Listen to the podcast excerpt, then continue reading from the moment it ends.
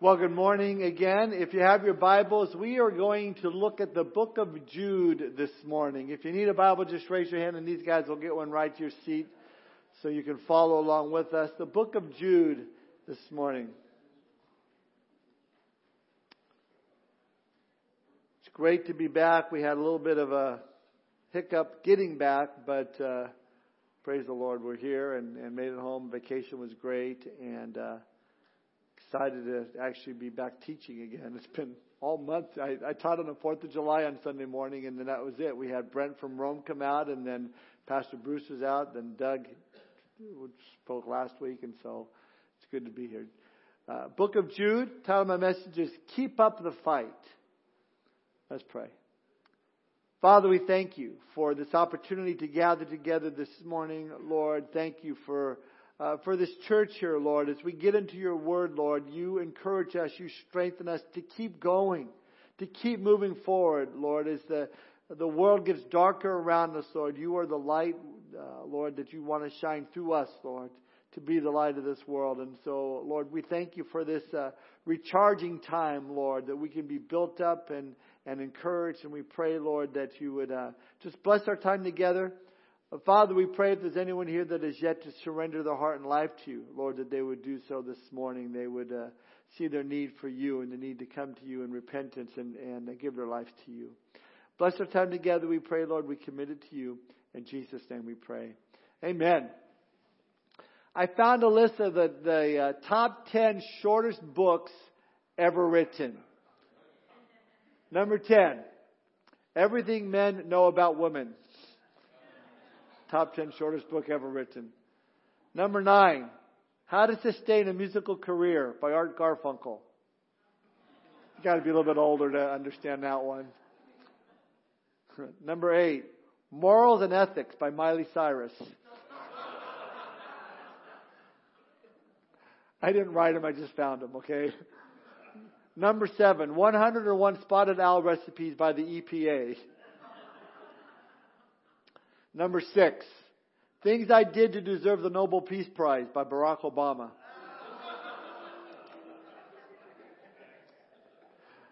Top 10 shortest books ever written. Number five, Guide to the Pacific Ocean by Amelia Earhart.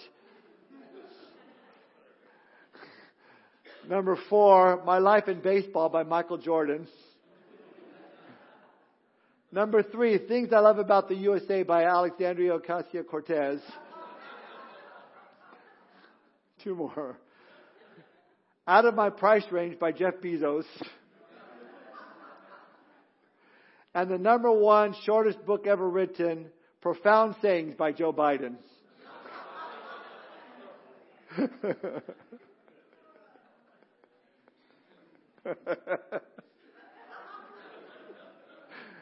I didn't write them, but I thought they were funny. Jude is one of the shortest books in the New Testament. Though it's relatively brief, it is nonetheless action packed from beginning to the end. The story is told of a preacher who, after getting ready for services one Sunday morning, emerged from the bathroom with a large bandage on his face. What happened to you? asked his wife. I cut myself shaving while concentrating on my sermon, he said. Honey, she replied, you should be concentrating on your shaving while cutting your sermon. Such is the challenge that we have with this book of Jude this morning. Even though there's only 25 verses, there is so much here. Maybe you pulled up and the parking lot was still kind of full. Uh, we went a little bit over this morning, but the thing of it is, within this single chapter, there's so much here. There's eight illustrations from the Old Testament, each one containing fascinating examples and practical applications for us today. And though it's been tempting for me just to grab a couple of verses here and there and, uh, and, and just kind of do it that way, I, I think it really wouldn't do it justice. I, I want to go through this whole thing as it was intended to be read in order that we might gain a feel for the book of Jude. What's the theme of the book of Jude? Apostasy. The word apostasy comes from the Greek word apostasia. Uh, apost- uh, comes from a Greek word which means a defiance of an established system or, or, authority, a rebellion and abandonment or breach of faith. Paul the apostle tells us in 1 Timothy chapter 4 verse 12 that the Spirit expressly says in the latter times, in the last days, that some will depart from the faith, giving heed to deceiving spirits and doctrines of demons, speaking lies and hypocrisy, having their own conscience seared with a hot iron. Apostasy is a falling away, a departing from God's truth. In fact, you could call this epistle from Jude the Acts of the Apostates. Just like we have the Acts of the Apostles, this is the Acts of the Apostates because uh, the church at this was in at this time was in a state of apostasy. There were people who had outward resemblance of religious expression. They had a form of godliness, but they were denying the power thereof. They had a form, but no force in their lives to change them. And I believe that an apostasy or the apostasy is one of the strongest signs of the times that we have today that really speak of the Lord's soon return. That, that many people felt to look at. Everyone seems to look at, well, uh, there's wars and rumors of wars. We see that. Or there's earthquakes in various places. We see that going on. There's famines. We certainly see that. There, there's pandemics. we, we realize that. Pestilence. But how many believers are aware that there's a great apostasy forewarned even more than these other things? Jesus warned about a great spiritual delusion that would occur just prior to his return. Matthew chapter 24, verse 10 and 11. Jesus said this, At that time many will fall away and betray one another and hate one another. Many false prophets will arise and will mislead many. He said in verse 24 of Matthew 24, For false Christs and false prophets will arise and will even show great signs and wonders so as to mislead, if possible, even the very elect. Paul the apostle went on to say in 2 Thessalonians 2 verse 3, Let no one deceive you by any means, for that day will not come unless the falling away comes first and the man of sin is revealed, the son of perdition a falling away, apostasy. If apostasy was just a small little drip in Jude's day, now it's a raging river that's filling our world very quickly. And Jude is going to bring to us, to our attention, two things when it comes to apostasy, when it comes to going astray. If you're taking notes, we're going to see what leads people astray, number one, and number two, how to keep ourselves from going astray. But here first Jude starts with his introduction. He says, look at verse 1. It says that he's Jude, a bondservant of Jesus Christ and brother of James, to those who are called, sanctified by God the Father, and preserved in Jesus Christ. Mercy, peace, and love be multiplied to you. Now, Jude was the brother of James, the writer of the book of James, according to Mark chapter 6, verse 3. Both Jude and James were half brothers of Jesus. Now that's always been interesting to me that Jude didn't list his credentials here. He didn't say, Jude, the half brother of Jesus. You better listen up. He doesn't say that. He simply says, Jude, a bondservant, choosing to be the servant of Jesus Christ and brother of James.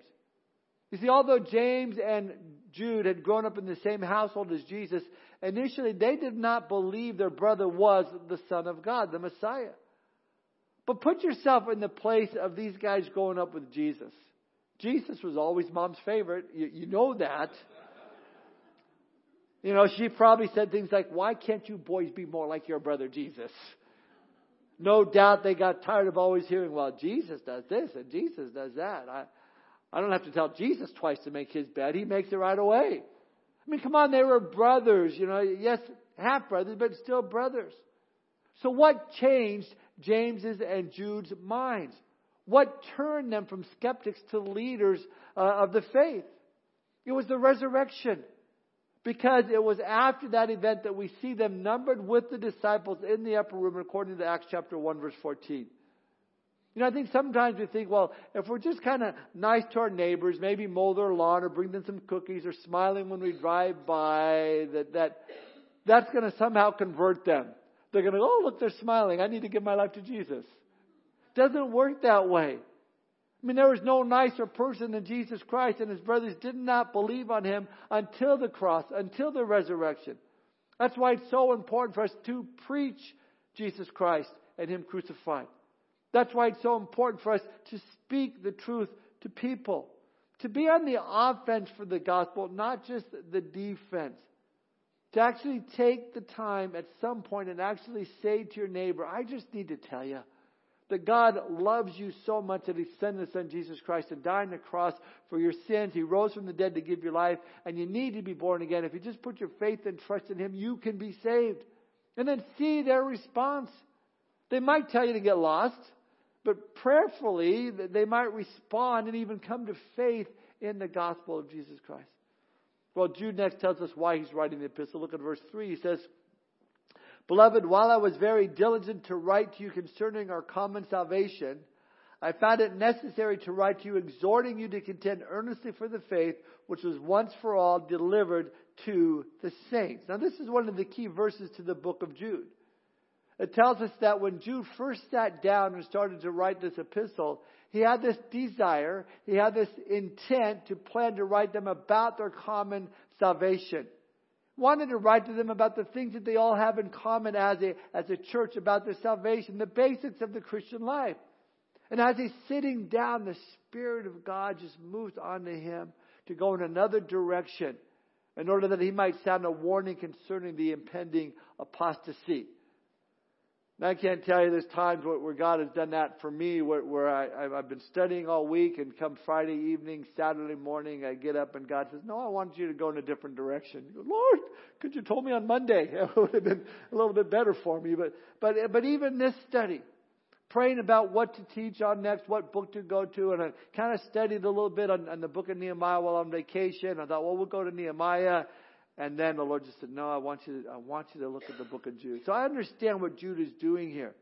He found it necessary to write to you, exhorting you to contend earnestly for the faith. Why did he find it necessary? Because he was not only seeing a falling away, but there was this deception happening within the Christian church as false teachers were coming in and leading people astray. So when Jude says we need to contend earnestly for the faith, he's telling us that we need to take a strong stand against false teachers and false teachings, and we need to stand for the truth. Contend for the faith. That, the word contend, Webster defines it as to strive against difficulties, to struggle for. In other words, there are certain things that are just worth fighting for. Thus, the title of my message, message, keep up the fight. Keep walking. Keep, keep serving the Lord. Why? Well, verse 4. Because certain men have crept in unnoticed, who long ago were marked out for this condemnation, ungodly men who turn the grace of our Lord, of our God into lewdness and deny the only Lord God and our Lord Jesus Christ. So Jude says certain men, he's talking about these apostates that have crept into the church unnoticed. They're creeps, creepers. coming into the church. That word crept in in the Greek means to enter alongside. One commentator puts it to get in by a side door. I think we're seeing a lot of that today in churches. False teaching slipping in the side door, pastors caving into the pressures of the culture around them. I think we've all heard of the word woke, the term woke which in and of itself is not a bad term. It means to be alert to injustice in society, especially racism. Sounds good, that sounds fine. There's nothing wrong with being aware of injustice and oppression. After all, the Bible has a lot to say about God's people, uh, how we ought to re- respond to injustice, but that's not what's happening today. While being woke may sound like a good thing, it is used by those promoting the critical race theory, those advocates, to turn our culture into an entirely secular society to remove God completely from our society. But you don't hear about that. And as a result, critical race theory has slipped in the side door of many evangelical churches to the point where they're accepting these ideas and even preaching them from their pulpits in their small groups. And you'll hear things like from pulpits such as, well, all white people are racist. But even that in itself is a racist thing to say. But it's being said in churches today. Almost a year ago, well known pastor Max Lucado asked forgiveness for Christian white supremacy. According to Dr. Baucham in his book Fault Lines, Pastor David Platt delivered a message from Amos 5, then repented in tears for his white privilege. All of this is a deception and a distraction from the true gospel message of Jesus Christ.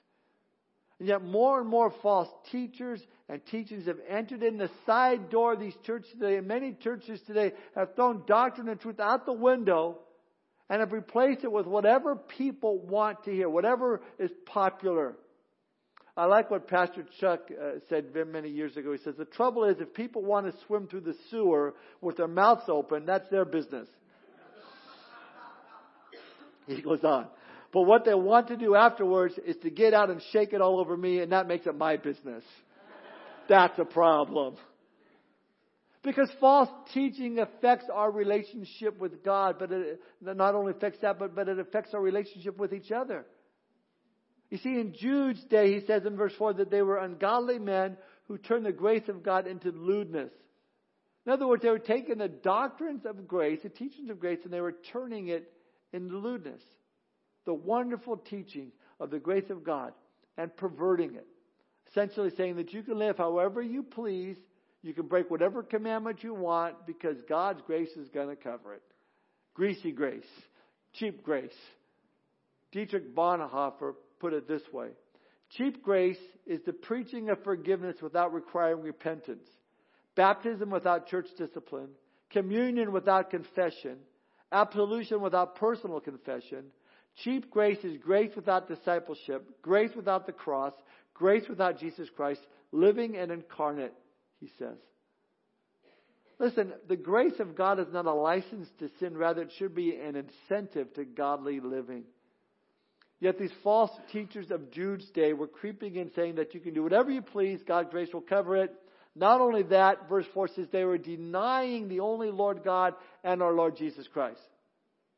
Listen, it is essential that we understand and have the right doctrine of Jesus Christ. If you don't have the Son, you don't have the Father. If you don't understand who Jesus is, then you don't have a right relationship with God. So Jude here says, so, but, verse 5, but I want to remind you, though you once knew this. In other words, he says, I know you know these things, but we need to remember it. And then what he's going to do next, he's going to go through and give us, verses 5 through 16, eight Old Testament examples of men and women who did not earnestly contend for the faith. They were led astray. They gave up the fight. In a sense, they started out good, but then they apostatized. They fell away. They didn't go on to complete their commitment to God. They didn't go on to full salvation. These are things that Jude is going to give us as an Old Testament example of. And, and, and this brings us to our first point. Number one, what leads people astray? Eight things. Number one, the first is unbelief. And Jude gives us an example of that in verse 5. He says, But I want to remind you, though you once knew this, that the Lord, having saved the people out of the land of Egypt, afterwards destroyed those who did not believe. Now remember that the Israelites are standing on the edge of Canaan, that the land that God had promised them to give them years before. They'd experienced firsthand the delivering power of God when He set them free from the slavery in Egypt. They experienced the sustaining power of God as He's provided for them as they were wandering through the, through the desert. And they experienced the power of God's presence as He led them through the desert with a, a cloud of smoke during the day and a pillar of fire at night. And here they are finally standing at what could have been the end of their long journey, ready to enter in to the promised land. God commands Moses to send some men out ahead of them to spy the land. Twelve went out. Joshua and Caleb came back and said, let's take this land. It's ours. It's going to be great. The ten other spies comes back filled with unbelief and fear. And that unbelief then spread throughout the whole camp, the whole congregation of Israel, as then the people of Israel cried out, let's go back to Egypt.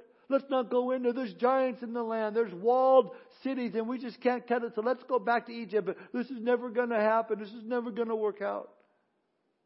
Jude is, is warning them that unbelief will keep them from entering into all the blessings that God has for them. Same thing for us. Unbelief will keep us from experiencing the blessings that God has for us. I think unbelief is the worst thief of all, not believing the promises of God.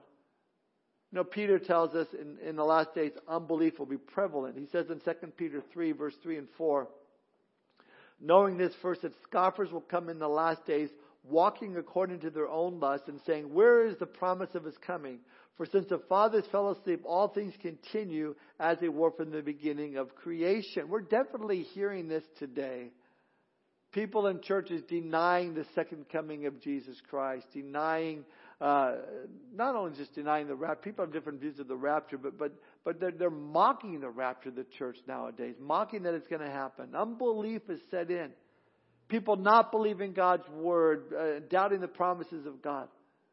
Listen, belief that glorifies God is future oriented. It's banking on the promises of God. It's believing what God says in His Word is true and right and not turning from the left or to the right, holding fast to the Word of God. But here Jude says unbelief led the people away astray. Next we see pride and rebellion will lead you astray. Look at verse 6.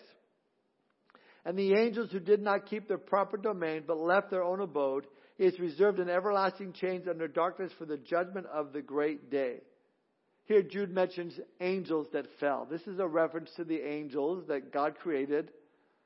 It says that they did not keep their proper domain means that they rebelled against God, Satan leading them into rebellion. They were kicked out of heaven, separated from God, removed from His presence, and that some of them are so wicked so horrible that they're actually incarcerated, and it says here they are reserved in everlasting chains under darkness for the judgment of the great day.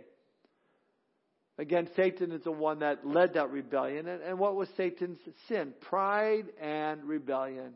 Read Isaiah 14, the, the five I wills that Satan says, and you see it was pride and rebellion that got him kicked out of heaven. Are we not seeing the same thing today? Human pride. You know, Pride Month, rebellion against God, humanism at its peak. So pride and rebellion will lead people astray. Third thing that Jude brings up is sexual immorality. Look at verse 7. As Sodom and Gomorrah and the cities around them in a similar manner to these, having given themselves over to sexual immorality and gone after strange flesh, are set forth as an example suffering the vengeance of eternal fire. The word strange flesh certainly describes what we're seeing today. Men dressed up as women, women dressed up as men, so strange. In fact, that word strange means different from God ordained design.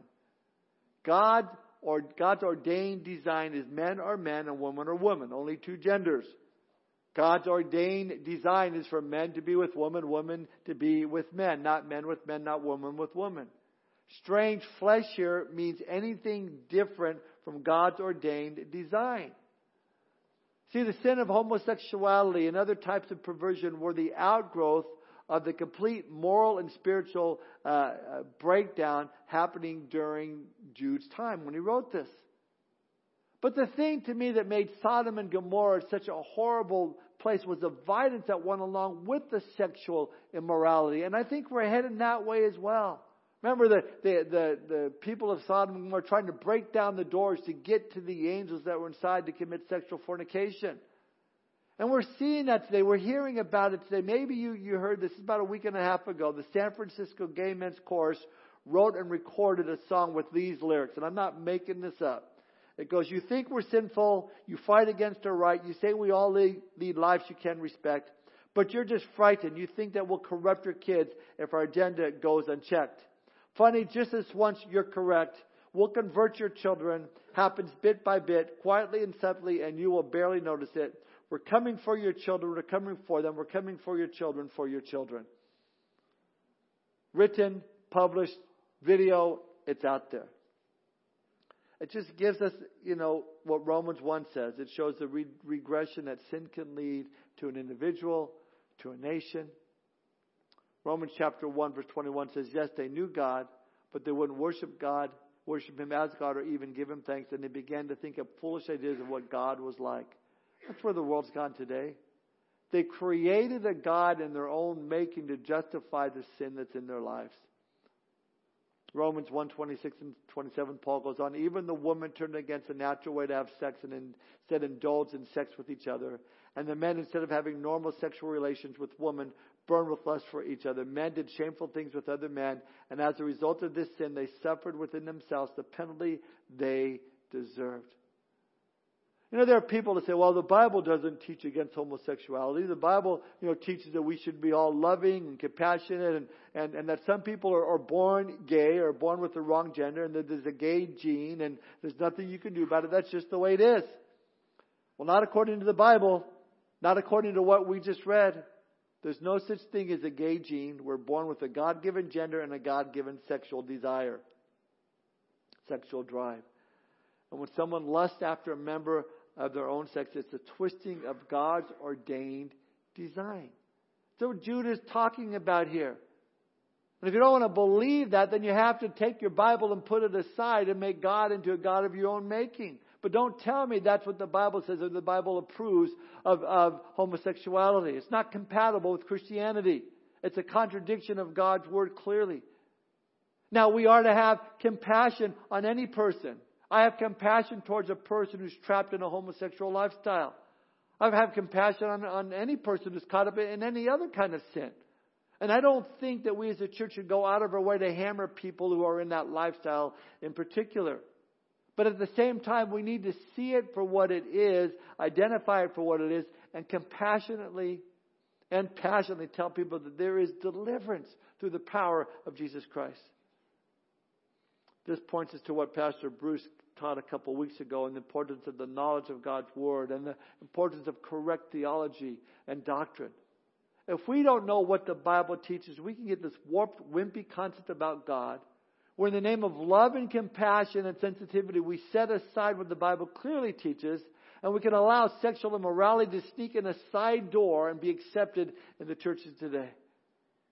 Listen, I am all for love. Don't get me wrong, but love properly interpreted Someone put it this way the rivers of love must flow within the banks of truth. I like that. There can be some crazy things done out there in the name of love. So, so we must have truth, have our doctrine in order, and then understand how that love is to be shown. But this illustration of Sodom and Gomorrah, they knew better, but they rebelled against God, and, and here we read the judgment came upon them. Same way Jude is saying, these false teachers that are coming in, they're rebelling against God. Uh, they're not only that, but they're rebelling against God's authority. And that's what he brings up next. Likewise, he says in verse 8, likewise also these dreamers who defile the flesh reject authority and speak evil of dignitaries. All authority comes from the throne room of God. Whether it, from the throne of God rather, whether it's the authority in the home, the church, or the state, and those who exercise authority must first be under authority, accountable to God. But these men, they weren't. These false teachers, they were rejecting divine authority, setting themselves up as their own authority. But what authority do you say that? I say it in my own authority. And that's what they were doing. Then Jude gives a, a perfect example of how ludicrous this is. Look at verse 9.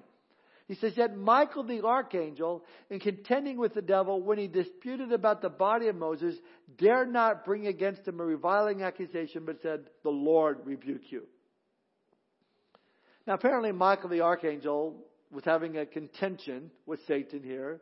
Evidently, this took place after Moses died. Remember when Moses died, he went up into the hills, and that, that was it. We don't know where his body was buried, what happened to his body, where he went. Or, uh, but, but think about it. Could you imagine if today they, they found out where the grave of Moses was?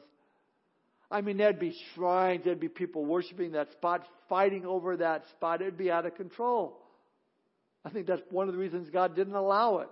But for some reason, God has it designed that we don't know where Moses was buried. We don't even know what happened to Moses at his death. But uh, evidently, Michael was going to do something with his body, bury it, stash it, something, I don't know. But it's interesting that Jude says apparently Michael the archangel was contending with Satan over it. And notice that he doesn't directly rebuke the devil.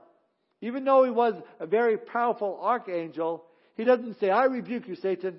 He doesn't say, Satan, get out of my face. He doesn't say, Beelzebub, bug off. He doesn't say any of that. All he says is, the Lord rebuke you. See, he recognized the authority of God. Listen, you always want to keep the Lord between you and the devil. There are people that go out and they bind the devil and talk to the devil and rebuke the devil and tell the devil where to go and what to do. And I think he just kind of sits back and laughs. yeah, right.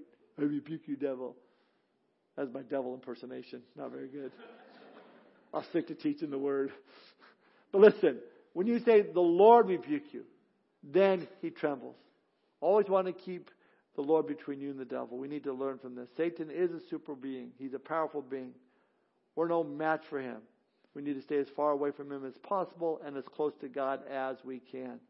I loved our kids' theme for the VBS this last week, and they discovered this secret. Ephesians 6, 10, and 11. Finally, my brethren, be strong in the Lord and in the power of his might. Put on the whole armor of God that you may be able to stand against the wiles of the devil. It's the Lord that keeps the devil at bay as we continue to draw near to him. I love James chapter uh, 4 verse 7 and 8. Therefore submit to God, resist the devil and he will flee from you. Draw near to God and he will draw near to you. Cleanse your hands, you sinners, and purify your hearts, you double-minded. Submitting to the authority of God, the devil will flee as we draw close to him. Draw, draw close to the Lord.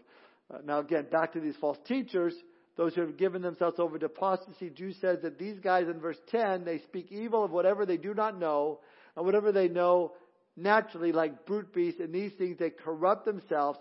Woe to them, for they have gone in the way of Cain. But this is the fourth illustration from the Old Testament, that of Cain. What was Cain's problem? It was hatred. It was hatred. Cain hated his brother Abel and he murdered him. That's why we want to make sure we don't have any hatred towards our brothers, towards our sisters. In a little while, we're going to spend communion together. We're going to remember the broken body of our, our Lord and the shed blood. We don't want to come to, to the table with hatred in our heart. We want to confess it. We want to make sure we're right with the Lord. You say, but that person hurt me. That person, he wronged me. That's right. Forgive him and leave it in the hands of God. So, unbelief, pride, sexual immorality, hatred. The fifth thing on the road to apostasy is greed. Look at verse 11. They have run greedily in the era of Balaam for profit. Now you know the story. Numbers chapter 22. I've shared it many times. King of Moab, Balak came to Balaam knowing that he was a prophet of God and said, there are way too many children of Israel coming my way. So would you curse the children of Israel for me? But even before Balaam asked, the Lord told him not to curse the Israelites. But Balaam didn't listen. Instead, he says to Balak's messengers, Hey, even if you offered me a house full of silver and gold, hint, hint, hint, I wouldn't curse them. And they came back and offered him a house full of silver and gold, and off he went to curse the children of Israel. However, along the way, his donkey started crashing into the wall and smashing his Balaam's foot in the process. And so he starts beating the donkey and shouting at the donkey, You dumb donkey, you crushed my foot. When all of a sudden the donkey actually talks and says, Why are you kicking me? Haven't I always been a good donkey to you?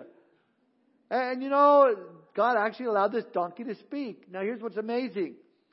Instead of you know freaking out over a speaking donkey, he talks to the donkey and answers him, "I'm kicking you because you won't move." And then Balaam's eyes were open and he saw why the donkey wasn't moving. The angel of the Lord was standing in front of the donkey, blocking its way.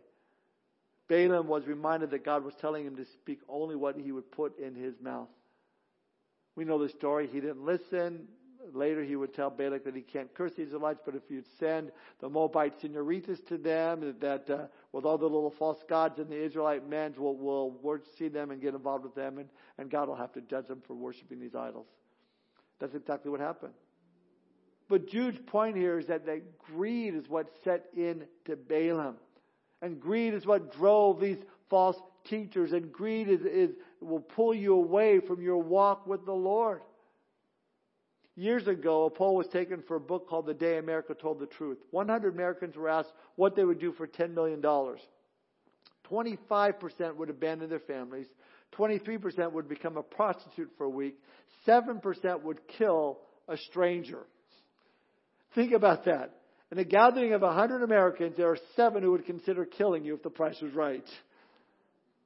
If there are 1,000, there'd be 70 wanting to kill if the price was right. That's what greed brings, Jude says, causing people to go astray. And then Jude brings up uh, at the end of verse 11 those that perished in the rebellion of Korah. Uh, and that's uh, the, the, fifth one. Uh, sin was envy. We find that story in number 16. Korah came alongside and said, Hey, Moses, who made you the big enchilada, the big kahuna? How come you think you're in charge? I think we can do better. I think we can do a much better calling the shots. Moses okay. Everyone with Korah, stand over there with Korah. Everyone on the Lord's side, stand over with me. Let's see what happens. And we know the story. The earth opened up, swallowed Korah and the gang, and the earth closed back up again. Swoosh, they're gone. Lord took care of them. Giant sinkhole, gone, radical. See, here's an easy way to find yourself in a sinkhole. Be envious of another person's position and then rebel against them. Be careful if you're saying, I've got to do whatever it takes to, to gain that guy's position. I got to be the one. Be careful of, of the envying of someone else's job or someone's ministry. Beware of putting other people down in order to lift yourself up. You don't know what's headed for you. You don't see what you're getting into, and before you know it, your world could come crashing down upon you. Instead, you need to just rest in the place that God has you. He'll put you right where you need to be. This doesn't mean we shouldn't want to be all that God has for us, but that we should just be aware that envy can creep into our lives and rob you of the blessings that God desires for your life. So Jude says these are the things that can lead us astray. Unbelief, pride, rebellion, sexual immorality, hatred, envy, greed, and envy. And then he says, those who practice these things, look at verse 12. They are spots in your love feast, while they feast with you without fear, serving only themselves. They are clouds without water, carried about by the winds, late autumn trees without fruit, twice dead, pulled up by the roots. Selfishness, pride, all these things we just looked at, spots in our, our love feast. He, Jude uses a number of metaphors to describe these false teachers. Now we're going to have a love feast tonight, 5.30, bratwurst and hamburgers. It's going to be great food. It's going to be a great time of fellowship. Afterwards, our baptism. Imagine some people coming out to it that that uh, don't know the Lord, are caught up in their pride and rebellion and sexual immorality and hatred and greed and envy, and and they're they're taking all of our food and they're saying, hey, "This say God approves of this," and and and all these things. I mean, you're going, man, you, you're ruining our picnic. It's like ants at a picnic, ruining everything. Spots in your love feast. That's what these false teachers are doing. They're coming in when they have their their their their, their, their potluck, their their their feast, and and uh, uh, they they'd have the food, then they'd have communion. They're coming in and just making a mockery of everything. Jude describes them as a cloud that is promising to bring rain that doesn't deliver, a tree that is supposed to have fruit by, but it's not producing fruit, withered in its roots. He says in verse 13, they're like raging waves of the sea, foaming up their own shame, wandering stars for whom is reserved the blackness of darkness forever. Now Enoch, the seventh from Adam, prophesied about these men also, saying, Behold, the Lord comes with ten thousands of his saints. Why is the Lord coming? Verse 15, to execute judgment on all, to convict all who are ungodly among them of all their ungodly deeds which they have committed in an ungodly way, and of all the harsh things which ungodly sinners have spoken against him. Do you get the idea that these guys are ungodly? Four times in one sentence, they're called ungodly. But we also have an interesting reference to Enoch. I don't want to spend a lot of time on this, but just to say that this is the only place in the New Testament where we have a reference to Enoch and he's prophesying of the second coming of Jesus Christ when he comes with the church, with his saints. It says with ten thousands of his saints. That prophecy is not found in the Old Testament. Genesis chapter 5, we have the record of Enoch, but we're told nothing about this prophecy. God apparently did not want the book of Enoch in the canon of Scripture, or it would be there. You can be sure of that. Godly men recognized that it was an apocryphal book, but it was, uh, but here was one prophecy that God wanted to put into His holy word, the prophecy concerning the coming of Christ with the saints. But we do read what, what's going to happen. He's coming at the second coming to execute judgment on all, to convict all who are ungodly among them over their, all their ungodly deeds. And then he further describes them in verse 16. These are grumblers, complainers, walking according to their own lust, and they mouth great swelling words, flattering people to gain advantage. Big fancy words to play into man's emotions, and then butter one another up about how wonderful each other is.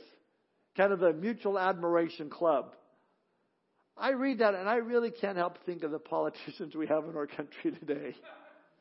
You know, they live total and godly lifestyles, walking according to their own lusts, using big words of praise for each other, pat each other on the back so they can gain advantage from patting each other on the back. And, and, and these things are leading people astray today as it did during Jude's time. Finally, this brings us to our second point as we close and enter into a time of communion. How to keep ourselves from going astray. Look at verse 17 through 19.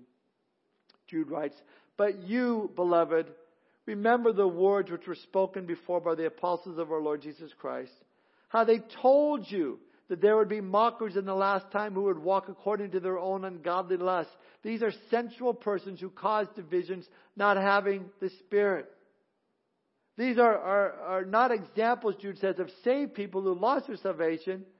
He says, but in their apostasy or in their turning away from the faith, we see that they never truly had faith to begin with. They were never truly born again, not having the Spirit, verse 19 says. But then Jude makes a contrast in verse 20. But you, he says, you and I were told, but you, beloved, building yourselves up on your most holy faith, praying in the Holy Spirit, Keep yourselves in the love of God, looking for the mercy of our Lord Jesus Christ unto eternal life. Three words here seem to sum up what we are to do to keep us from going astray building, praying, and looking. You want to keep yourself from going astray? Keep yourself in the love of God. Then you need to be building, praying, and looking. First, build, verse 20. But you, beloved, building yourselves up on your most holy faith. Every day we're building either a spiritual way or fleshly way. Every day we're either sowing to the spirit or we're sowing to the flesh, and reaping corruption. 1 Corinthians 3:11 Paul reminds us that we are to take heed how we build our lives. He says, "No other foundation can anyone lay that which is laid, which is Jesus Christ." So how do we build ourselves up in the holy faith? The answer Romans 10:17. Faith comes by hearing and hearing by the word of God. I am to build myself up in the faith. How do I do that? How do I expand my faith? How do I develop more faith? By hearing God's word. Faith grows by study, faith grows by study of and obedience to the word of God. Right now, we're here, we're building up uh, yourself in the most holy faith. You've carved some time out, you're here, you made it a priority to be here on Sunday morning. That's what we all need to do. Next, Jude says we need to be praying in the Holy Spirit. What does that mean? Now, I don't believe that you have to pray in tongues for it to be considered praying in the Holy Spirit. I do believe in speaking in tongues, and I do believe that it's a gift that is available for believers today, but I don't think that exclusively that it's the only way to pray in the Spirit. I believe that praying in the Holy Spirit means that you're praying with the Holy Spirit's leading and, and power and guidance and direction as you pray. That you surrender your heart, your mind, uh, your thoughts to the Holy Spirit, and you invite the Holy Spirit to guide you and lead you in the very things that you're praying uh, about and praying for. So when you're praying, your, your prayers are actually prompted by the Holy Spirit. It's the Spirit of God that's bringing to your mind the things that He wants us to pray for, directing our prayers. Now, the Word of God and prayer go together. As you're in God's Word, as you're, growing up in your holy faith, God's laying on your heart things you need to be praying for. And as you read and pray, you, you're going to hunger more for the Word of God, working together. Then Jude says at verse, end of verse 21, we need to be looking. The third thing, looking for the mercy of our Lord Jesus Christ into eternal life. Building, praying, looking. Want to keep yourself from going astray? Then keep looking to the Lord's return at any moment. John says it this way in 1 John 3 2 and 3 Beloved, now we are children of God, and it has not yet been revealed what we shall be, but we know that when He is revealed, we shall be like Him, for we shall see Him as He is. But get this, He says, and everyone who has his hope in Him purifies himself just as He is pure. This means if I'm living my life with a sense of expectation that Christ could come back at any moment, it's going to keep me from going astray. Unlike John, we could say, even so, come quickly, Lord Jesus. I think we can add a fourth step to help keep us from going astray, and that is being a witness for Christ. And Jude talks about that. Look at verse 22. And on some have compassion, making a distinction, but others save with fear, pulling them out of the fire, hating even the garment defiled by the flesh. So, fourth thing, witnessing, telling others about Jesus. You know, some people, you know, you can look at them and just tell them about the love of God and have compassion on them and, and God's grace and mercy, and they'll come to faith in Christ. Other people, you tell them they're going to go to hell in a handbasket. If they don't repent, they're going to burn. Whoa, that freaks them out. But they need to hear about hell. They need to hear about God's judgment and hellfire. I mean, do, do you ever think about that and actually tell them about hell? I've been in both situations. I've been uh, shared witnessing with people and just telling them, hey, Jesus loves you and he, he wants you to repent of your sin and come to faith in Christ. He died on the cross for you and, and can I pray with you? Yeah, I want my sin forgiven. I want to be born again. They get saved. Others, you know, they're, they're kind of more rejecting what you're saying. And so, well, okay, if you want to reject what, what I'm saying, I'm going to tell you, you know what, heaven's real and hell is real. And if you reject Jesus Christ, you're going to be separated from God for all eternity in a place of torment where there's weeping and gnashing of teeth, where, where the fire is never quenched. Uh, I mean, if you choose to reject Jesus Christ, I want to make it very clear to you, you will go to hell. You'll be judged for your sins. Oh, you're just a fire and brimstone preacher. Yeah, okay, I am. But maybe that's what you need to hear. That's what Judah is saying here. We need to have compassion, making a distinction, but others stay with fear, pulling them out of the fire. Some people need to hear about hell. Some people need to hear about God's compassion and grace and mercy. Everyone needs to hear the gospel. May I ask, when was the last time you shared your faith? We all need to challenge our own hearts and say, Lord, I haven't shared lately. Give me new boldness. Give me new courage. Help me, Lord, to speak. When you pray a prayer like that, God will answer that prayer. So to keep us from going astray, we need to get excited about witnessing telling others about Jesus, building up our faith, praying in the Spirit, looking for Jesus' return, sharing our faith. Seems like a tall order. But listen, as we do these things, we're keeping ourselves in the love of God. Then Jesus does his part. Look at verse 24. Now to him who is able to keep you from stumbling and to present you faultless before the presence of his glory with exceeding joy. God is able to keep you and I from stumbling, to keep us from falling. I don't believe we're able to keep ourselves. I truly believe that we must trust in God's grace and mercy to keep us from falling. We need to humbly come before the Lord and say, Lord, you need to keep me from falling. Lord, I know I would wander off the path if it wasn't for your Holy Spirit. Pray those prayers. Finally, Jude closes with this, verse 25. To God, our Savior, who alone is wise, be glory and majesty, dominion and power, both now and forever. Amen. Who is God? Who is our Savior? Jesus Christ. Jesus. Who alone is wise? God. Jesus is God. If you wanted to know the place that Jesus Christ should have in your life, especially in these days of apostasy, here it is in this marvelous benediction to God our Savior. Clear uh, description that Jesus Christ is God. And He should be the Lord of our lives. Glory should be given to Him. We should glorify Him. We should tell of how great He is, how wonderful He is, how mighty He is, and how mighty to save He is. He is the majestic, majestic King of kings, Lord of lords. He is mighty. All power is given to Him in heaven and on earth. Folks, as bad as our world seems to be getting, this world has not slipped out from under His control.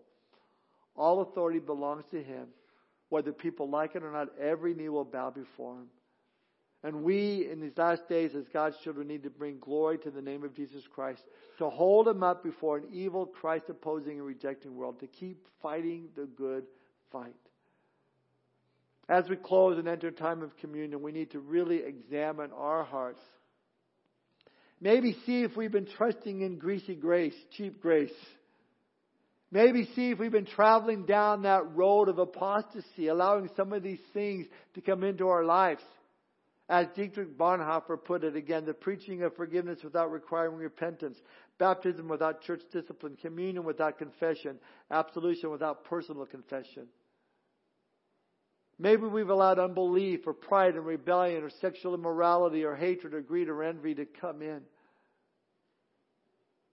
We need to spend this time saying, Lord, I'm sorry. Lord, forgive me.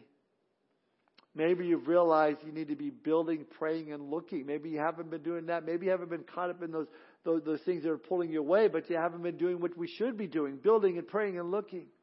Building on the foundation of Jesus Christ and His Word, praying for God to move again in this country, in our lives presently, looking for His soon return. Maybe this morning you've never given your life to Jesus Christ. I would pray that before we even enter into communion, you see that's first and foremost what you need to do. Surrender to Him. Say, Lord, take control of my life. As we enter in a time of communion, let's pray, Lord, examine my heart. See if there's anything there I need to confess of love. I need to turn, Lord, I need to turn from that and turn to you this morning. Let's pray. Father, thank you for this time this morning.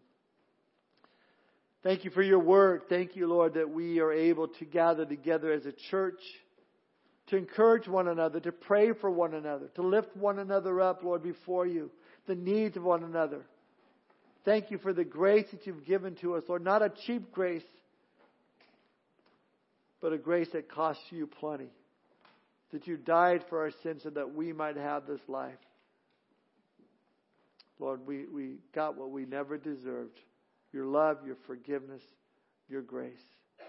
Lord, as we now enter into this place of communion, Lord, help us to be able to just examine our hearts.